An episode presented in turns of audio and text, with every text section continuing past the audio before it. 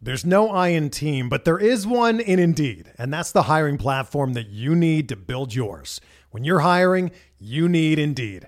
Instead of spending hours on multiple job sites searching for candidates with the right skills, Indeed's a powerful hiring platform that can help you do it all. One of the things I love about Indeed is that it makes hiring all in one place so easy because Indeed does the hard work for you. They show you the candidates whose resumes on Indeed fit your description immediately after you post so you can hire faster. Join more than 3 million businesses worldwide that use Indeed to hire great talent fast. Start hiring now with a $75 sponsored job credit to upgrade your job post at Indeed.com slash BlueWire Sports. Offer good for a limited time. Claim your $75 credit now at Indeed.com slash BlueWire Sports. That's Indeed.com slash BlueWire Sports and support the show by saying that you heard it on this podcast. Indeed.com slash BlueWire Sports. Terms and conditions apply. Need to hire? You need Indeed. Thanks for tuning in to another episode of Benched with Bubba. Before we get started with episode 121, got a couple things to talk to you about. And one of them is to help you with your NFL DFS. After you listen to the two point conversion NFL DFS podcast, check out thequantedge.com. Are you tired of getting crushed by the pros? DSF, DFS players, sports bettors, listen up. TheQuantEdge.com has the tools you need to play like a pro. With our lineup optimizer, injury tool, wide receiver cornerback matchups, and head to head tools, you will be armed with everything you need to win. Make up to 150 lineups in seconds. See matchups to exploit and compare players to help you make the right decisions that you are on the fence about with thequantedge.com. You get exclusive access to industry experts, articles, podcasts, and the TQE community by participating in the premium membership chat. We at Benched with Bubba have a special deal for our loyal listeners. Using promo code BENCHED, B E N C H E D, you'll get $10 off your first month at thequantedge.com. That's benched, B E N C H E D, for $10 off your first month at thequantedge.com. So go to thequantedge.com and sign up today with promo code BENCHED, B E N C H E D. Also, I want to talk to you guys about Draft. Great way to play fantasy sports. It's draft.com, draft in your app store. Snake style drafts just the way you like them. They got football cracking on the weekends, many different slates. You got baseball, you're going to have hockey, basketball, golf, all of the fun stuff you're looking for. Drafts take less than five minutes. You get paid out the next day. And then when you use promo code SD Sports at checkout, you'll get entry into a free $3 tournament of your choice. So go check them out, draft.com, draft in your app store, promo code SD Sports when you check out for free entry into a $3 tournament. Now, to this week's edition of Benched with Bubba, episode 121, joined by Ryan Bloomfield of Baseball HQ. We're going to recap the RotoWire Dynasty Invitational, talk some hot players. Are they just September flukes or not? And give a little dip into the two early mock drafts that we have just kicked off thanks to Justin Mason. So check it out. Benched with Bubba, episode 121.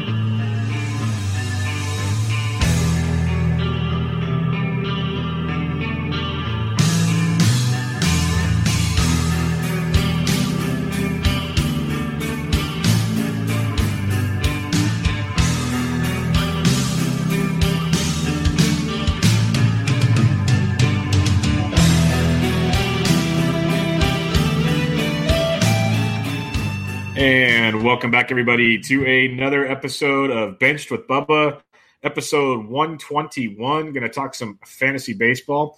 In order to do so, have a, a, guest we've had on before, a recurring guest, one may say. You can find him on Twitter at Ryan BHQ. Ryan Bloomfield, how we doing, man? I'm doing great, Bubba. We got what two weeks left, so it's it's time to grind it out. Yeah.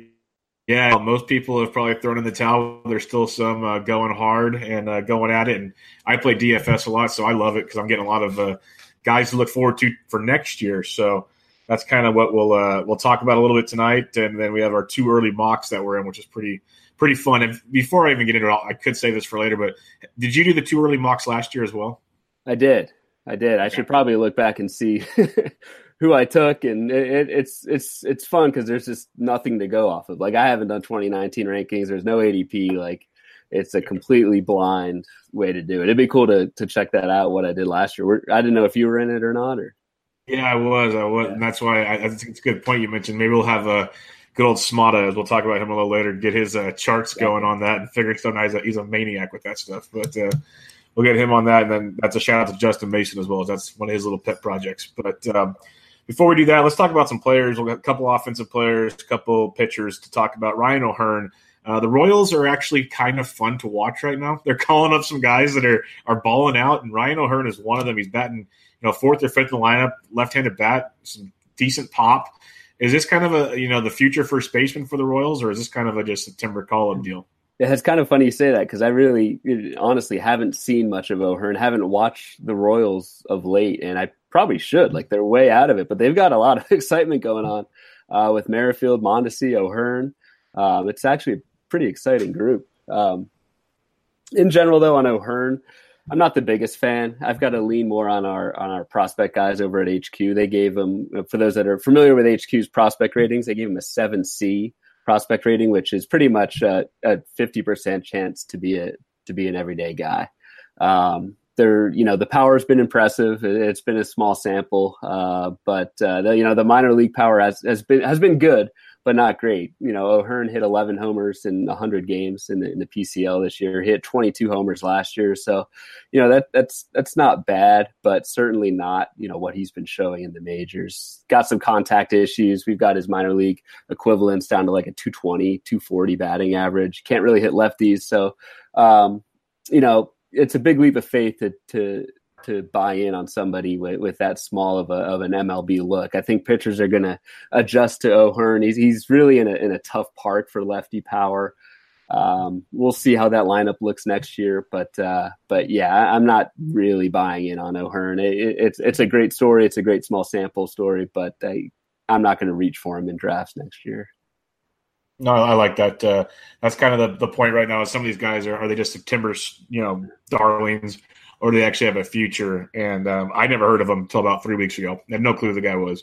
Yep. And I, I, I don't like digging deep on prospects, but I kind of have a rough idea on most teams, kind of top you know handful of prospects. This guy wasn't on the radar at all, so it really really surprised me.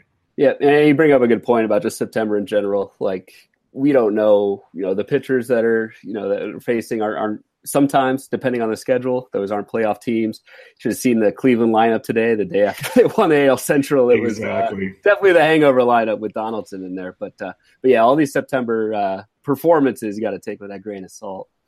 Yeah, we're seeing more teams use the opener now. You're seeing, you know, guys that are probably eighth or ninth guys in a rotation coming in. There's all kinds of different things happening with these expanded rosters. And a team like the Royals and these other teams that need to see what they have for the future, you're going to see a lot of interesting scenarios there. Let's talk Alberto Mondesi. This guy might not be a September guy because this guy's getting a lot of buzz around the industry.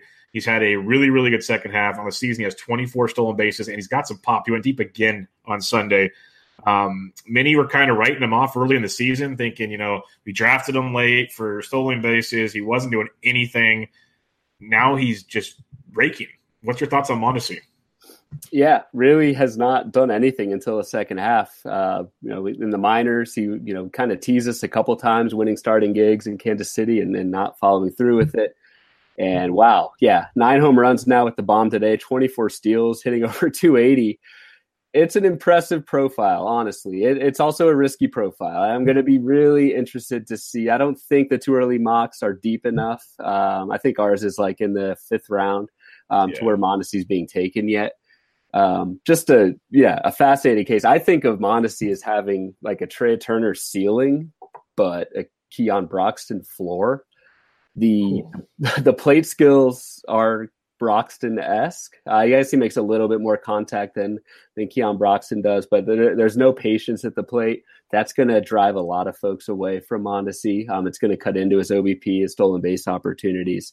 But I mean, he runs every chance he gets. And Kansas City has said his lighter's greener than green, at least in the in, in, the second half of this season, and that's playing out with with those steals. So you know, don't want to prorate uh, what he's done this year over a full season, but he's got 50 stolen bases in those legs if he can get on base enough and uh, and and get that green light.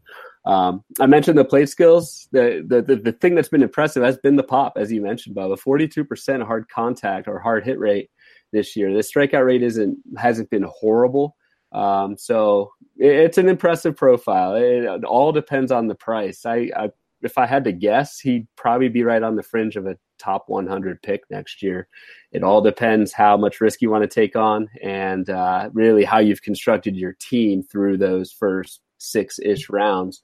If you really need steals um, in an environment where steals are scarce, Mondesi could make a could make a huge impact. So it's it's going to be interesting.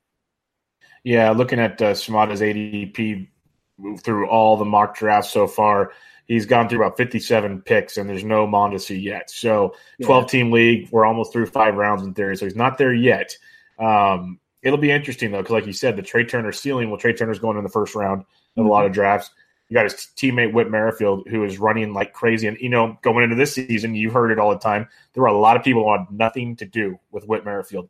And sure, the power declined. You could say, okay, that's what we expected. But the stolen bases are legit. They are right there. He's scoring runs. He's getting on base. He's doing what this year is what he's doing, I think, is a more consistent reality of Whit Merrifield, what we've seen with his hit tools and whatnot. Um, it could be interesting with those two at the top of that order. Yeah, it's funny with with with, with Merrifield. And I tweeted this out the other day. The the total narrative in the industry, myself included, was what Merrifield's going to regress. That's a given. What's he going to regress to? He's actually gotten better, hitting over 300, yeah. more steals. Um, yeah, I mean, I don't want to compare Mondesi to to Merrifield. I like Merrifield a lot more. He's got the better play skills, a lot more contact, but uh, um, but yeah, it's an interesting top of the line that they might have over there. Yeah, it's going to be really, really interesting. Um, you know, Mondesi, like you were already saying, really only a second half. Even in the minors, he kind of just teased us. He really never dominated the way we'd want him to. Um, I'm pulling up another player, and George Bissell, who we all know, told me I was crazy for this comparison. But then there's another guys, Walter McMichael and some others, that have said, okay, I, I can see where your head's at in this scenario. Like at least give it the, the time of day. Now, Mondesi, like you said, he's going to be maybe a top 100 guy because the hype train is real. Like it's going right now a guy that people just continue to just dog on and dog on and dog on is Jose Peraza. And I know Peraza's been bad, but hear me out. He's hit 294 in the second half. He hit 293 in the in the first half. So he's obviously hitting well for the season. He has 23 stolen bases on the year, 12 home runs, and you could probably get him at the very end of your draft. Does that appeal to you more than Mondesi, or am I just shooting at something crazy? Because I'll you be totally honest with me. Am I crazy? I like Peraza actually a little bit more than Mondesi. I just That's like the, I you. like the floor higher. I mean, he, actually made. I mean, Peraza makes a ton of contact. Like I think he's a legit 280, 290 hitter. He's hitting 294 this year, a 26% line drive rate, 88% contact rate. I mean, that's actually pretty elite. He doesn't walk much. I don't believe in like the 20 homer power. Uh, I think, which I think Mondesi has. I think Mondesi has the higher kind of stolen base ceiling, but um, Peraza could swipe 30 plus bags, score a bunch of runs, and I think that batting average floor is pretty high. So that's uh, I'd actually take Peraza over Mondesi right now. I love it. Um, too bad I said that now because you'll probably take him in the mock draft from me. But um, that's that's one that's one thing I was really I've been looking at him and looking at him going the value wise, production wise, go get your homer somewhere else if that's what you need. But uh, I'll take the Peraza side. Yeah, and, I, I just wish Peraza would run a little bit more. He doesn't get like the complete freedom on the base pass that Mondesi gets, but uh, but yeah, those skills are much higher floor. And I think as the Reds continue their redevelopment and eventually kind of Joey Votto gets out of the way a little bit, I think you might see Peraza running a little bit more in that lineup. That's just a, a hunch, but you never know. Usually younger teams tend to head that way, but we'll see. Yeah. Um, let's talk about Jeff McNeil of the Mets. This is a guy, another you know prospect. He was on the MLB Pipeline Prospects of the Year teams. Uh, he, he really kind of you know he was good, but really jumped on the scene this year. He's uh, having a great time with the Mets, one would say. And in the second half, you know, it's only 229, but you look at um, eh, September slow, but August he was very, very good. July he was good. Um, overall, hitting well with a, a little bit more power than you expect. What's your thoughts on a Jeff McNeil going forward? I'm a little skeptical on McNeil. Uh, this the story's been great. The the breakout, like you said, really he came out of nowhere. Uh, really wasn't that great in the minors until this year. Uh, looked really good in AAA, and then uh, obviously he's hitting what over 330 with the Mets um, right now. So I see with McNeil, I see kind of an empty batting average. I, I like the contact that he's making 90% contact rate through 175 at bats. He's hitting 343. Uh, beg my part, beg your pardon. That was, yeah, yeah, that's that's impressive. Um, but I just I don't see the quality of contact isn't there for me. He's got a 33 percent hard hit rate, so I don't see a whole lot of power. Um, used to have some speed game, but hasn't stolen 10 plus bags since 2015. So I don't know. Um, not very sexy guy. I, would liken him to uh, since you're since you're a Giants fan, Bubba. I, I'd, I'd throw like a Joe Panik comp on him back when back when Joe Panik was decent. yeah, um, that, that, tempers expectations quite a bit. yeah, I just I, I, could see a plus batting average. Um, I don't see the I don't see the counting stats honestly. So I, I don't see the the speed or the power right now. Okay, that's fair because uh, he's a guy I've asked a few guests recently about him because unless you're the deepest of the deepest, like we said in the prospect world, you really he's he's kind of surprising a lot of people this year. So. He is, he is, and again, that's a good Joe Panik. It's like a 300 Joe Panik, but with yeah, Joe Panik was an All Star at one time. He was an All Star at one time. So I remember that. Not this year, but no, no, no. There's a lot of things that didn't go right in San Francisco this year. But, uh, that's a whole other podcast and involves a few adult beverages and whatnot. Yeah, get, get a couple beers in you and let you go for an hour with that. Yeah, I can have a lot of fun with that one because there's a lot of things I do differently, but I don't get paid to do that. Um, let's talk about a couple pitchers now. When we talked about some, you know, there's some darlings that jumped off up the the draft boards last year. Luis Castillo maybe was the most movable pitcher we saw out there. He just skyrocketed up. Everybody loved him, and for for valid reasons. Everything we saw in a given small sample was very very good. There was a lot to like. It didn't start the year that way, but what we have seen in the last since the All Star break even has been outstanding. A lot more of the Luis Castillo we've grown to love. Uh, what are your your thoughts on Luis Castillo going forward? Is this are we finally buying in on Luis Castillo? I mean, I, I, bought in a few times, especially early uh, in the 2018 draft season before his price went kind of insane. I think he ended up a top 100 pick, like 92 ADP, um, which is more than the innings that he threw last year. But um, he's reeling us back in, man. It's it's yeah, unbelievable the, the transformation that he's made from the first half to second half. He's been like a completely different pitcher. Uh, more strikeouts, more whiffs. For me, the, the velocity has been has been crazy. The velocity was up in 97 last year and made some headlines at the beginning of 2018. Was down to 95, 96. Still good, but not what it was. Um, since August, he's back up to 97 miles an hour. Um, he's pairing that with more first pitch strikes, which is a metric that I look at all the time when evaluating starters. Getting at getting ahead, getting 0-1 really correlates to a good walk rate, which he's had in the second half. Really, he's had an elite like 1.5 walks per nine. I know he pitched today. I don't know uh, what the final line was, but uh, but things are looking really good for Castillo in the second half. A major pitch mix change has kind of driven some of those skill uh, performances. So he's throwing a lot more sinkers. He's kind of ditched the four seam fastball and throwing a lot more sliders, which he's getting uh, quite a bit more uh, swing and miss on. So what do we do with Castillo next year? I mean, he was horrible in the first half. I mean, I mean really a negative to your lineup. He had uh, an ERA of um, 585 through his first 17 starts, and it's down to 309. I think his ADP is going to drop a little bit, but if he's available around 150, I don't know if he will be for me uh, next year. So that'd be like the seventh, or sorry, like the ninth, tenth round, like an SP3. I'd take him he'll probably go higher than that given the finish though. I think there's a lot of people who really like castillo and uh, and probably deservedly so. The second half version of him is, is pretty good. Yeah i don't think he'll fall that far. I'd love him to fall that far. I agree. You kind of have to go in there thinking sp3 to kind of temper your expectations unless you're one of those guys that shoots for the moon which you know if that's what you want to do say in an fbc and you want to win it all then you go for that kind of stuff uh, today against Chicago, he picked up the W, six and two thirds, four hits, one earned, only two strikeouts to go with four walks, but still pretty darn outstanding. 55% ground ball rate against the Cubbies. Not bad at all. So um, obviously looking good. I wish the strikeouts were higher, but yeah. I guess we'll, we'll, we'll work on one thing at a time with Luis Castillo. Yeah. Yep. Um, let's talk about another one. This guy completely confuses me. I mentioned him to a bunch of people through the show and other just talking on Twitter. Shane Bieber, you look at all peripherals, and he was a pitch to contact guy for the most part in the minors, not a bunch of strikeouts. Uh, doesn't overwhelm you. Uh, very good um, control, work in the corners, that kind of stuff. he's come up with the, the Indians, and outside of getting kind of beat up today, has been really, really good the second go around with them. What do you see with uh, Shane Bieber? Yeah, he's been he's been a, a confusing one for sure. Um, you mentioned the the control, the location. Yeah, it's been great for him. Uh, 1.7 walks per nine before today's start.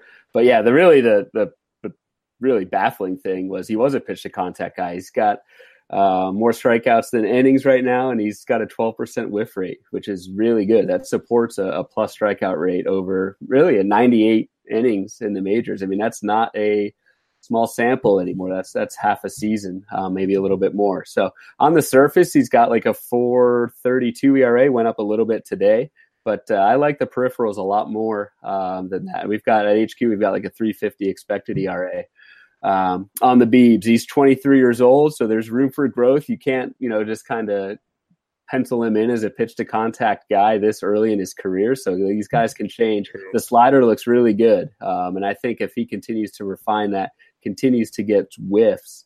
Um, he's going to be a decent option in the back end of your rotation in, in 2019, and he's he's going to have a spot in the rotation as well.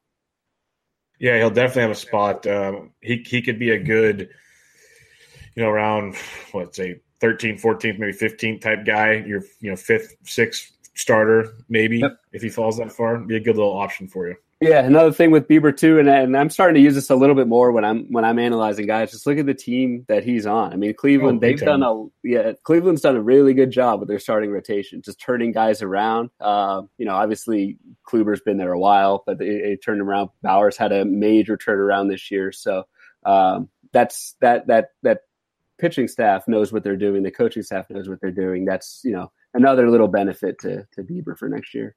Oh, no doubt about it. And another part, just you know, the team he's on helps because he's in a horrific division that is going to be bad yes. for a long time. The Twins, the Tigers, the the uh, White Sox. It's it's not pretty. It's, it's not almost, pretty at all. It's almost like he's a National League pitcher with the DH. But yes. yeah, it's yeah. Yeah, so that's definitely a good point there. Uh, one last pitcher I want to talk about, and this name has been mentioned everywhere, and just sitting here thinking about it now, he might be this the 2019 draft version of Luis Castillo. The way that Helium's just going to keep going with German Marquez, the way he's, you know, first off, you don't take a Coors pitcher, and now all of them are pretty much pitching uh, really well at home. But Marquez just looks phenomenal. Road, home, doesn't matter. Um, wasn't lights out Saturday night uh, in San Francisco, which is very, very surprising.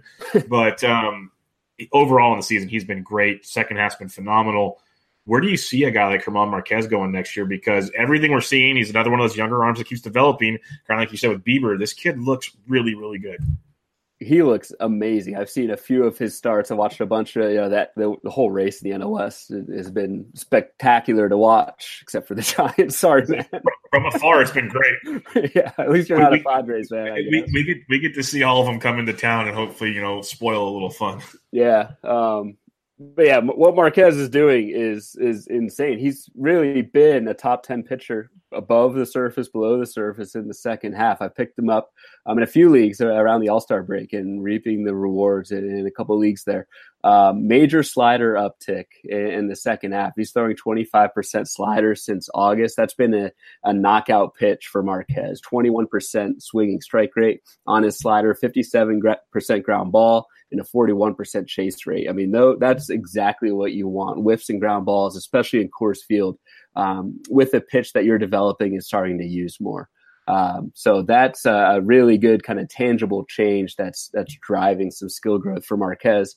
Uh, Bubba, you mentioned though, you know, the home road really hasn't mattered uh, lately. His last three games at Coors, 31 strikeouts and three walks. I mean, that's that's crazy. Um, he's young. You know, I the thing with Marquez is just, you know, when was the last time we've had a pitcher in Colorado sustainably hold success over a year, two years? It, it you know, few and far between, if any.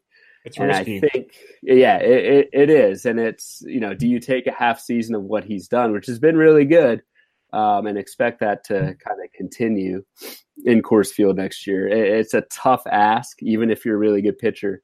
I'm probably laying off him for that reason. But uh, did you hear an alarm go off?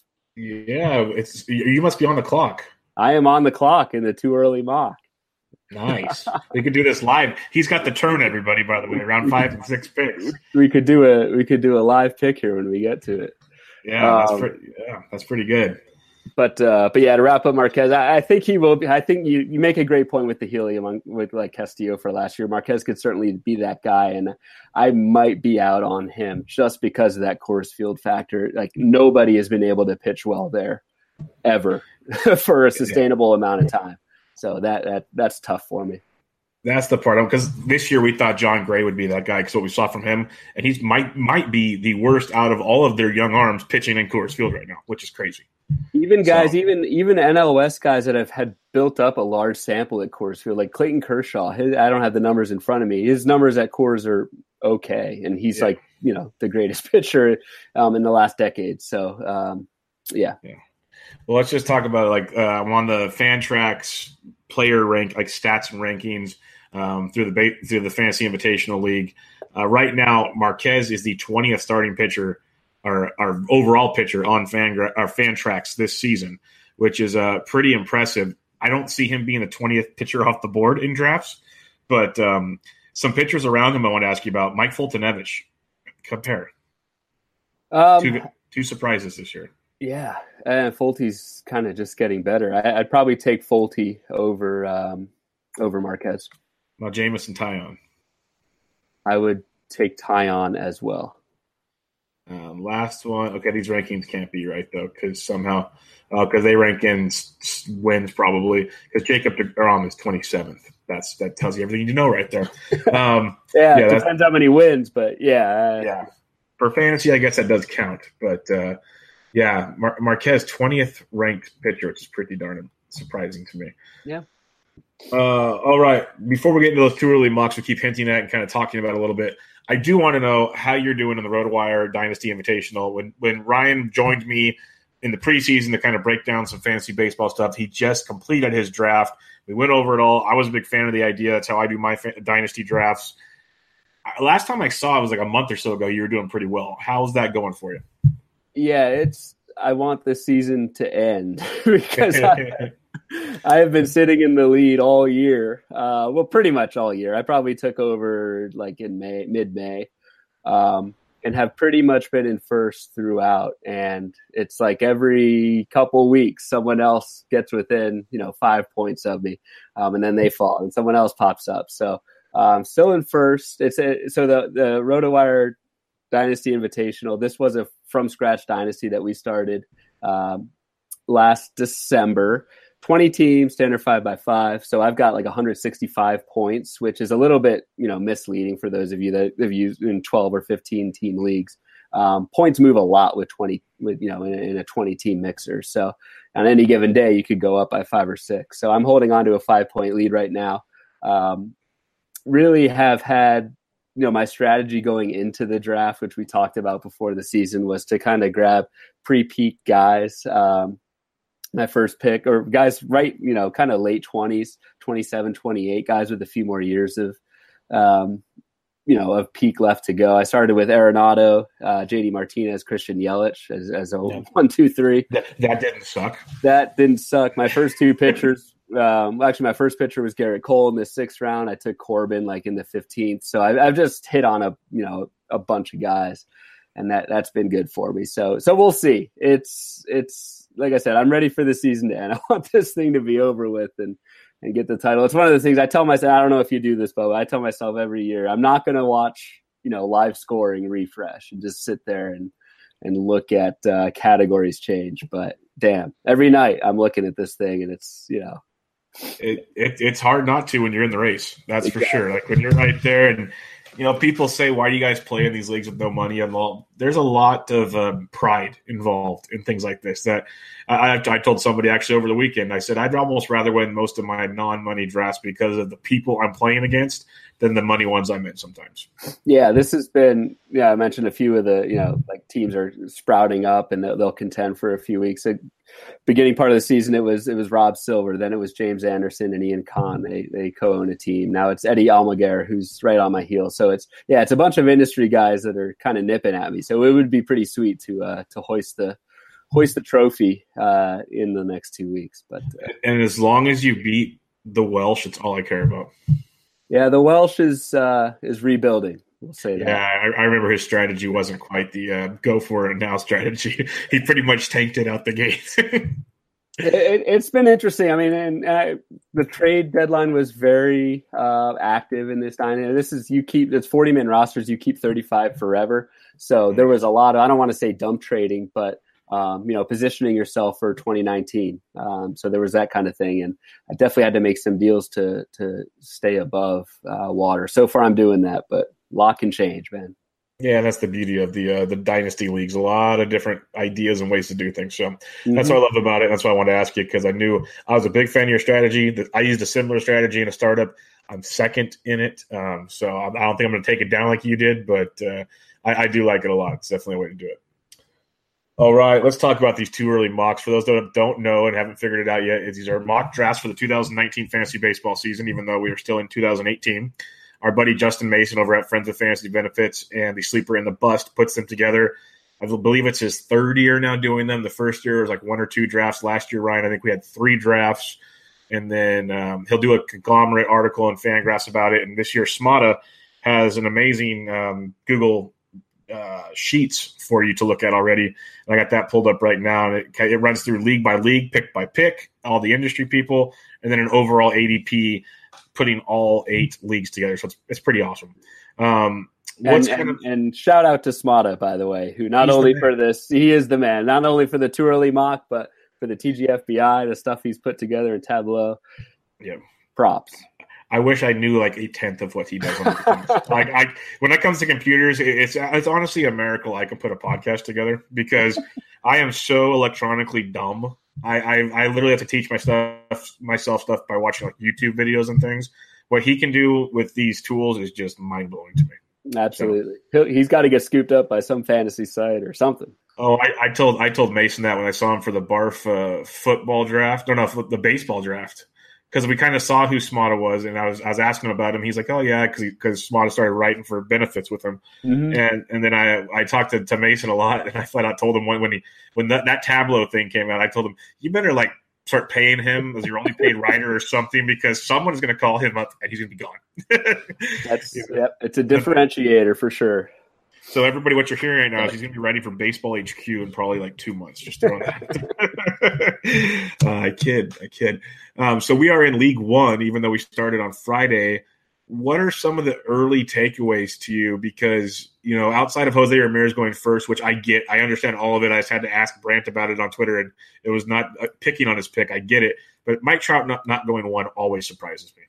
Mike Trout not going one is is a surprise. I I I think next year it's going to be Trout, Betts, Jose Ramirez in some order.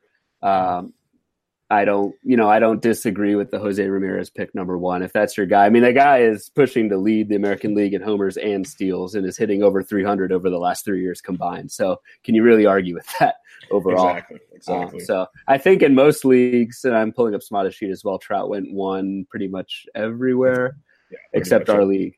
So, yeah, um, yeah. I, Trout's my number one, but I I think any of those three guys one next year is is a okay. And then after those top three, it gets really interesting. Like in ours went Lindor, Arenado. I took Arenado at five. Um, yep. They're pretty much tied on ADP. Got JD Martinez goes sixth. Um, but Trea Turner went seventh. Does that surprise you at all? It surprises me um, just because I think there are similar comps that you can get a little bit later in the draft. We talked about Mondesi um, earlier in this pod. Obviously, Mondesi and Trea Turner are two different guys, but like I said, Mondesi has a Trea Turner type ceiling, and you're going to get him a little bit later. Um, Alex Chamberlain, who's a great uh, Twitter follow as well. I'm not even going to try and pronounce his Twitter handle. Yeah. He threw out something a, Dol- yeah, I'm not even going to try. Yeah. Um, he threw out a comp of of Trea Turner to Starling Marte, which I thought was kind of spot on. And Marte, I don't know where Marte went in our draft. He went in the third round, 30th overall. So if you can wait a round or two and get Starling Marte, I take him over uh, Turner with that two round discount. So that was a little bit of a surprise. It's you know it, it it's not a bad pick. Trea Turner can you know be a complete difference maker with the stolen bases, especially in this environment. So um, you know, not a pick I would make, but but it's certainly defensible. No, it definitely is. Like you see, like the peak Trea Turner is a game changer for your lineup. It's mm-hmm. just we haven't seen the full Trea Turner yet, and that's the question. That was it this year. Coming into this draft season, people were debating taking him third, and some people did. So, um, like the guy that went set second most places, I know I had a lot of places. Jose Altuve, you got him on the turn at number twelve. Um, that seems like quite the steal. But the guy I want to ask about first before we go to your two picks is at um, nine, Alex Bregman, and then 10. I was wondering where this man would go. Trevor Story goes 10th overall. Do you believe in that much of a jump for Trevor Story? It was cool to see Bregman and Story. I'm glad, I'm kind of glad you brought those two guys up because, uh, yeah, those are two new names in the first round, and I, I think they are going to kind of linger on that back end wheel. I don't know if they'll go 9 10 come next year's draft season, but uh, in 15 team leagues, you might be looking at those guys at 15 16 or 14 17. I like Bregman a little more than Story. And in, in the early rounds, I, I just lean more towards the plate skills. Um, I think you get a higher floor, more consistency, more more um, you know more things can go right when you put the ball in play. And in Bregman's case, have have budding power. Story's going to be interesting. I mean, he's the first shortstop to go 30 25 since Hanley Ramirez, I think, in 2008. He's in a perfect hitting environment. Um, he runs like you you know the the counting stat upside is is Jose Ramirez esque, and you're you probably getting him 15 20 picks later. The thing with Story that I worry about, and he's made he's made strides with contact this year. Uh, but before 2018, he was pretty brutal at the plate with the strikeouts. Like I don't think he's anywhere near a 290 hitter, which I think he's what he's hitting around right yeah, now. Close, yeah. Um, you know, the contact it, it, somewhat supported by a jump in strikeouts, but it's definitely no given that Story is going to hold this newfound strikeout rate, which isn't which isn't great, but it's serviceable for him given the given the power speed upside. So, um, in short, I'm probably not taking Story in the first round. Uh, I think he's more of like a mid second round type, just because I, I can see that contact rate dipping back down closer to where it was before 2018. Yeah, Bregman went ninth in ours. He's averaging about 11 and a half ADP, but the story 10th pick by far the highest. He's gone anywhere between 10 and 24. His average ADP is about 19 right now, which sits closer to a guy that I kind of was comparing him to before he really busted out in September, I'd say. It surprised me because Javi Baez, I wanted nothing to do with this season. I didn't believe in it. And I still think you look at, if you believe in peripheral stats, which I know most people that pay attention to it do, he's still there's a lot of things that could regress with Javi Baez. But he's going, you know, a couple picks after Trevor Story on average ADP. He went 14 picks after him in our draft. How do you compare those two? Yeah, that's a tough comparison. Um, I like, I think Baez has more of a chance to hold a higher batting average than Trevor Story does. Um, Baez hit 270 in the two years prior to 2018 and now he's hitting 295, I believe. So I, you know, he, but you know, he's a free swinger. He's not going to walk. Uh, that's just that's him. But uh, the contact's a little bit better than Trevor Story, and yeah, he, so 2016 he had 273, then he had 273. Now he's at 295. Um, so I, I, like the batting average floor a little bit more with Baez. He's making a ton of hard contact, but doesn't hit the fly balls like Story does. So I, I think you know, stolen bases are probably going to be about the same. I think with Story, you're going to get a little bit more power, lower batting average. Um, in the end, I can see them both kind of mid second round guys. Uh, one of the fun ones we're getting a lot of uh, actually similar draft spots 14th, 15th, 19th, 13th. Someone got him in the 25th pick. And then 13th, Ronald Acuna Jr., uh, after the slow start, has just at one point in the season, it was all Juan Soto. And who is Ronald Acuna Jr.? Now it's almost like he's leaped past Soto, even though I think Soto's still great. But it just seems like whenever you read analysis and even in the draft here, you're getting them almost a full round earlier than Soto. What's your thoughts on Acuna going that early? Because I like Acuna a lot, but like Christian Yelich's going right next to him. Yeah, and then uh, full disclosure, I was not on Acuna entering the season. I was one of the guys who, um, you know, within the industry who, you know, as Acuna was as his draft price was getting pushed higher and higher for someone that had never played in the majors before, I wasn't going to take him around the top 100. I was obviously wrong on that. This kid has just been incredible 25 homers, 14 steals, 296 batting average. If you believe in the skills and they look incredible, Um, I can see Acuna going late first round, early second. I think people are going to take him that high.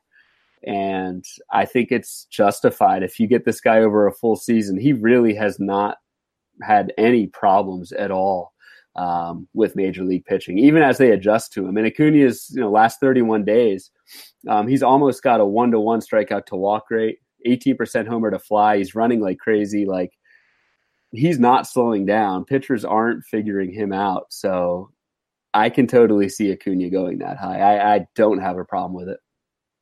As we said earlier, you have the turn, a 12 team league. You had the 12 pick in the first round, first pick in the second, and you went Altuve and Goldschmidt. Is that a, a usual type of setup for you, or is that something looking at, you know, this year's crop, what you look at?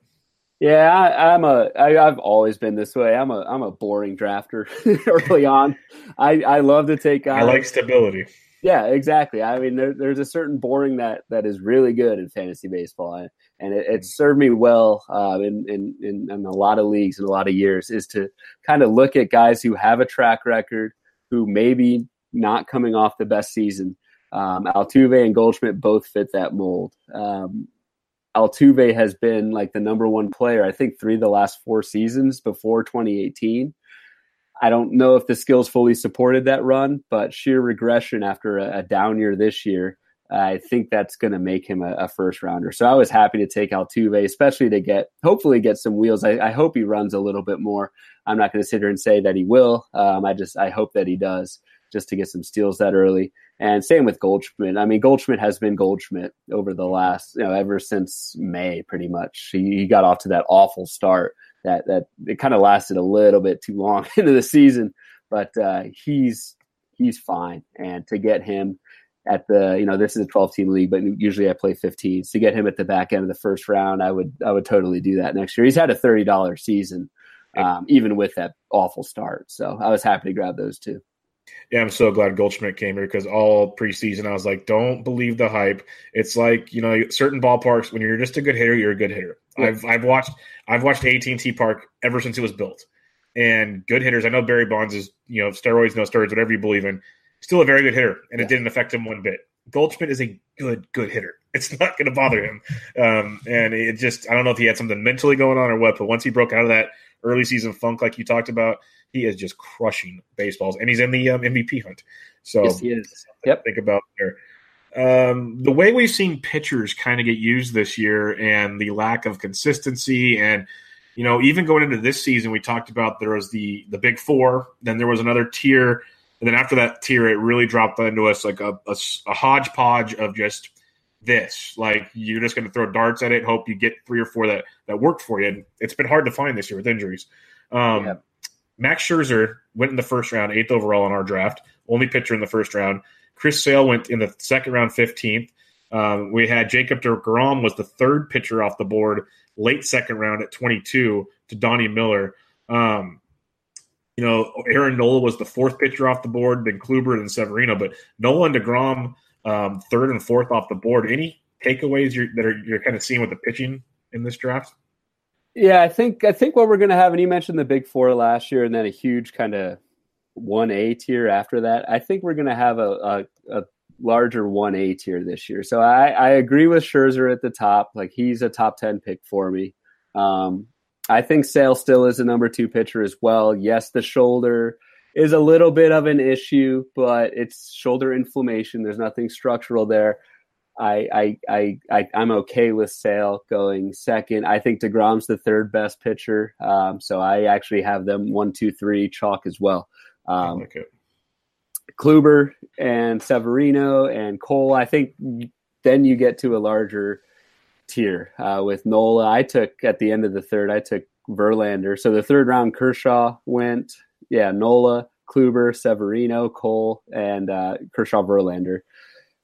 I think we're going to see a similar kind of thing in 2019 where everyone's going, or pretty much everybody's going to grab an ace in the first three to four rounds. And I think that's just a trend that, you know, we've seen. I, I, I think and and a lot of HQ research has proven this out that the elite of the elite starting pitchers tend to hold their value more than even like the one A tier one A guys. So I always try and get somebody in that in those first three rounds. And for me, it was it was Verlander who kind of fell to the end of the third round for me. Yeah, I, I liked the way the pitchers fell. You can kind of tell this was more of a quote unquote experts draft based on the way things moved. Because one that stood out to me a lot and he was the bottom of the big four for me this year. His back concerns really, really concerned me. And we've seen more than just the back this year. But Kershaw fell all the way to pick 35 right before you took Verlander. Would you have taken Kershaw over Verlander? I would have. Yep, I would have. I got I got sniped by old, by our friend old Smada, uh, yeah. one pick before me. I I, I would have taken Kershaw. I think Kershaw's going to go at uh, that much, point in the draft. I get it. Yeah, I, I, I think just the ceiling with Kershaw. Yes, the back's an issue. This has been a bad year for him, but he's his bad year is a 250 ERA. Still throwing 150 innings. If you can get that kind of um, that production, eh, I mean, in best case, the back holds up, and you get you get vintage Kershaw. Um, yeah, I, I would totally go after Kershaw in the third round.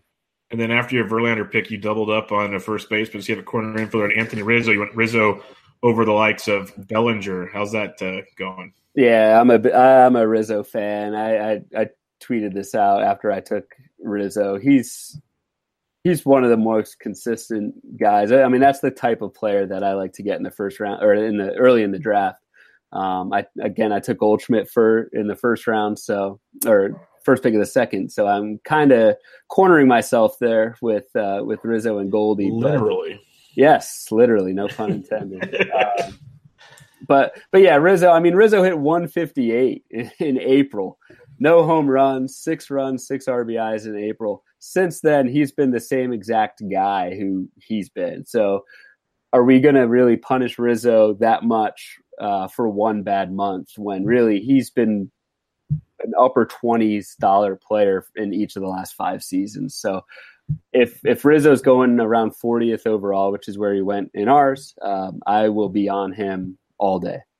Yeah, the biggest takeaway early on, I got a couple more thoughts, but you know, I went Arenado fifth overall. I like that. Then I, then I came. I, am a, I'm a huge Arenado fan. Yep. Um, I took Stanton 20th overall. I was kind of debating there. I like Benintendi a lot, but I love that power factor of Stanton that I could grab there because I felt I could get other stuff later on. And the one that surprised me was my third round pick, Charlie Blackmon fell to pick 29. And I know he's regressed some this year, but he still has a pretty decent average. He plays in Coors Field. At that price point, he was a first round pick this year. Am I crazy for thinking that's like really, really great, good value? No, that was one of my favorite picks, honestly, and I'm not just blowing smoke. Like I've I've got I've got Blackmon. I was I, shocked. I, would like double take. Like, did I miss something here? Why is he still on the waiver? Like, why is he draftable? Yeah, I mean, even this has been his worst year in six years, and he's still hitting 286 with 26 bombs and 12 steals. Yep. Uh, that's almost a $30 season in his worst year in, in six years. So I still think Blackmon, he would be an option for me early second, even late first round uh, in 15 team leagues. I think Blackmon um, is going to be fine. Uh, the, you know, he's not going to be the 30 stolen base guy that he was earlier on. But the the batting average floor, the home run floor, and he still got some speed. Like that was a fantastic pick in the third round. I I don't think you're going to get that uh, next spring. No, that's why I was like, okay, can we keep these teams now and play out the season? Because I was yeah, too happy no. with that. Because then I rolled the dice in the fourth round to pick 44 with Noah Syndergaard. I know he's got his injury woes, but a healthy Noah Syndergaard, which is a big if, is disgusting. Yep. Um, and then I rolled the dice on Zack Greinke. I, I, that one kind of it didn't make me feel good. But at that point, I wanted him over Stephen Strasburg. So yeah, yeah, Greinke's been he's been kind of rough in the last yeah. you know four or five starts, and and like you said, Syndergaard's the ultimate high floor guy. I probably would have grabbed Carrasco over Syndergaard. I think I, think I would have taken Tre- yeah, it's Trevor Bauer than Carrasco and Walker Buehler. I'd probably rather have Bauer and maybe even Buehler. So, uh, but again, Syndergaard, if you're playing upside, he could be a top three pitcher. So uh, any final takeaways from this? Because the one final takeaway I have is this draft seems even deeper than years past. Like we're in round five, and there's still guys that in the recent years we were discussing maybe late second round. It's crazy. Yeah, so that was I was just going to say that same thing. Last year, the second round was stacked. So we had the guy, we had Francisco Lindor, we had JD Martinez, we had Jose Ramirez. um, all those guys in the second round. I think your typical second, third round is going to be stacked again. There's just too much space. Like Freddie Freeman went 18th overall. I think he has first round skills. Um, if you believe in Judge and Stanton and the power and rebounding there, those guys are went 19 and 20. Uh, obviously, you took Stanton. Ben Benintendi could be yep. this year's Yelich. I mean, and he's yep. he's 21 overall. Then you've got Kris Bryant, who we who haven't talked about. He was a first rounder last year. Shoulder brought him down um, this season, but who's to say an offseason of rest he doesn't snap back to who he was? Javier Baez went 24th. Like there's a lot of Carlos Correa went 26th. yep, Carlos Correa went 26th. He took Blackmon 29. I talked about Starling Marte earlier. He went 30th.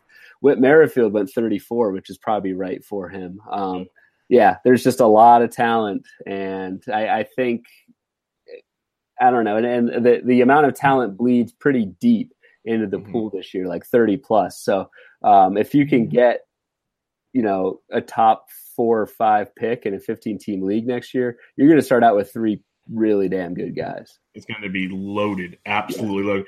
Like if you're in a, a, 10 to 12 teamer, I'd probably want a back end pick almost and roll the dice that you get four studs. Yep. Yeah, those like TGFBI next year. If someone says I got like the top four again, I'm going to be very very happy with life. Yeah, absolutely. Well, Ryan, that'll about wrap us up tonight. I'm kind of curious to see where the rest of the mocks go. Um, any final thoughts? Let everybody know what you got coming up with Baseball HQ. Yeah, so we are just starting. We're looking at 2019. So we just uh, opened up pre-orders for the 2019 Baseball Forecaster and the Minor League Baseball Analyst. Um, if you have been a regular reader to those, go to our website baseballhq.com. Check that out. Um, if you order now a recurring order, you'll get that book by Thanksgiving um, an, elect- an electronic version of the book by Thanksgiving, and they'll ship um, in mid December. So we are already diving full into um, into book mode for 2019. We've also got First Pitch Arizona coming up in November, which is my favorite weekend of the year. Get to go down and watch some fall league games and hang with uh, bunch of industry folks and, friends that I've made there over the last few years. It's actually sold out this year for That's the crazy. first time ever. Yeah, it's really grown. One of these years, I'd love to have you down there, man. Yeah, um, no, it, it didn't work out for me this year, but uh, I definitely need to because the Welsh gives me crap every time. He's like, yeah. it's like it's an eight-hour drive for you. Why aren't you going? And it's like it's more than the drive. I got stuff to do. um, yeah, but, uh, yeah, it's a, it's a, it's definitely like a four or five day commitment and, and, and yeah. some cost there, but it, it's awesome. So we, we got that coming up, and then like I said, book season. So got to sweat out these last two weeks of the regular season, and then uh, 2019 will be here soon. Way soon, way sooner than we think. But I, yes. I recommend the forecast. I, I used to have the baseball. I know I got football sitting here right next to me. So the baseball one used to be right by my right hand at all times on my desk. It's a uh, it's a go-to. There's a lot of different books out there. I'm not just saying it because Ryan's on. I've had a lot of baseball HQ guys on. I've had a lot of guys from a lot of companies on, but uh, I'm a big fan of that uh, forecaster. It's easy to to find what you're looking for. It's got everything you need. So really, really enjoy that. So go check that out. And if you want to ignore your family for the holidays, you get it before Thanksgiving. It's perfect. Exactly. You have an excuse to kind of slip away, get a glass of bourbon, and and, and get started for next year. There you go. But everybody, go check him out on Twitter at Ryan BHQ. A lot of good stuff they have going over there, and he's always tweeting out these awesome graphs that I don't even want to make those either. Like, there's so many things you guys, you damn kids these days. Um, so much stuff you guys can figure out. But uh, thanks for joining me tonight, man. Absolutely, Bob. Appreciate it. Thanks, uh, everybody. This was Benched with Bubba, episode 121. Catch you guys next time.